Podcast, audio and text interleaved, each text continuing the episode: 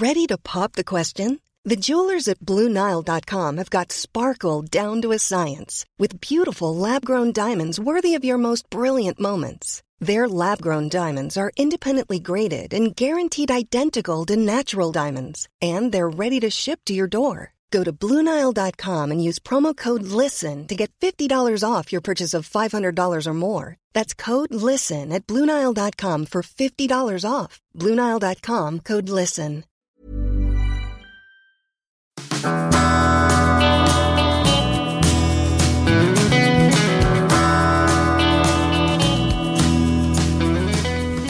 Money Stepper Q&A podcast, question 43.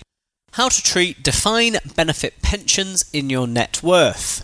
Money Stepper Savings Challenge participant Matt asks, I'm struggling with our DB schemes and how to include them in my net worth calculation. Obviously, our pension pots have no capital value today, so how should I include them?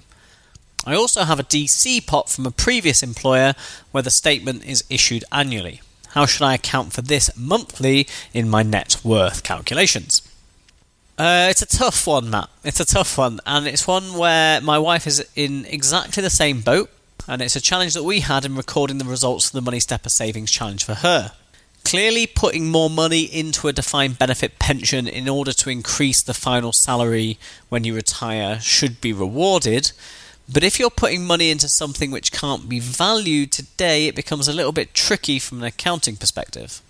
As you say in your question, the defined benefit pension doesn't actually have a specific inherent value today, but does have a significant value in the future when it will pay your salary in retirement.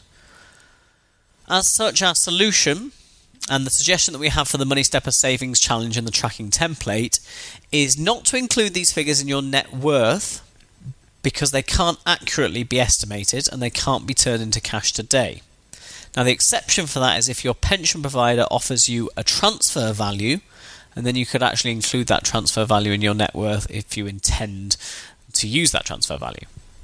What we do suggest is that you include this in your contributions in the allocated to section of the monthly budget tab of the tracking template, but they don't actually hit the net worth tab. Now, this way your savings rate is accurately reflected, so everything that you put in towards your pension is recorded as being going towards your long-term wealth, and you are therefore rewarded in your savings rate for putting into your pension scheme. What you must do, however, is keep your final salary pension in mind when you come to do any financial independence or retirement decision-making, because the future income generated from your defined benefit pension should be included in your future income to determine if your retirement income will exceed your expenses in retirement, or if at least they'll allow you to have an acceptable drawdown rate on your retirement savings. Regarding your question on the defined contribution pensions, it's a little bit more straightforward. They should be included in your net worth, and if you only receive an annual statement, then you simply should update this annually. Whilst it may skew your figures a little each month against your pro rata goal, so you'll be behind most of the year in an average year and then catch up when you revalue your pension, it's better doing that than taking the time to try and create an estimate, given that there's no impact on your current cash flow or on your savings rate, and your estimate will be exactly that. It'll be a bit of guesswork as to what that's worth. However, these days the majority of defined contribution schemes will actually provide you with an online account where you can log in and you can take the closing value of your account from the previous day. Now, if you have that option, it's probably worth the 60 seconds each month updating your accounts to keep a more accurate reflection of the true value of your pensions in your net worth calculation. So thank you for your question, Matt. I hope that helps with filling in the tracking template and for your results in the Money Stepper Savings Challenge. And thank you to you and everyone else involved in the challenge for being part of it. If you want to join the Money Stepper Savings Challenge, it's still only £39 to join. This is a reduced offer in the run-up to the end of 2015.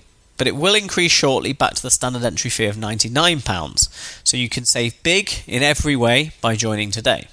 Also, as a podcast listener, if you use the promo code PODCAST, you'll receive an additional 10% off your entry. See, I told you it was worthwhile listening.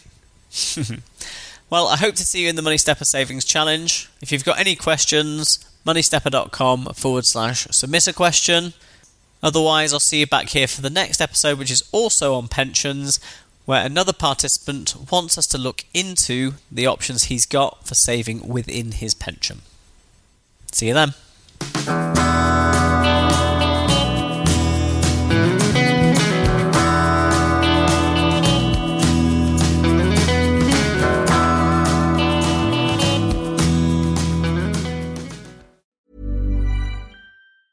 Mom deserves the best, and there's no better place to shop for Mother's Day than Whole Foods Market. They're your destination for unbeatable savings, from premium gifts to show-stopping flowers and irresistible desserts. Start by saving 33% with Prime on all body care and candles. Then get a 15-stem bunch of tulips for just $9.99 each with Prime. Round out Mom's menu with festive rosé, irresistible berry chantilly cake, and more special treats. Come celebrate Mother's Day at Whole Foods Market.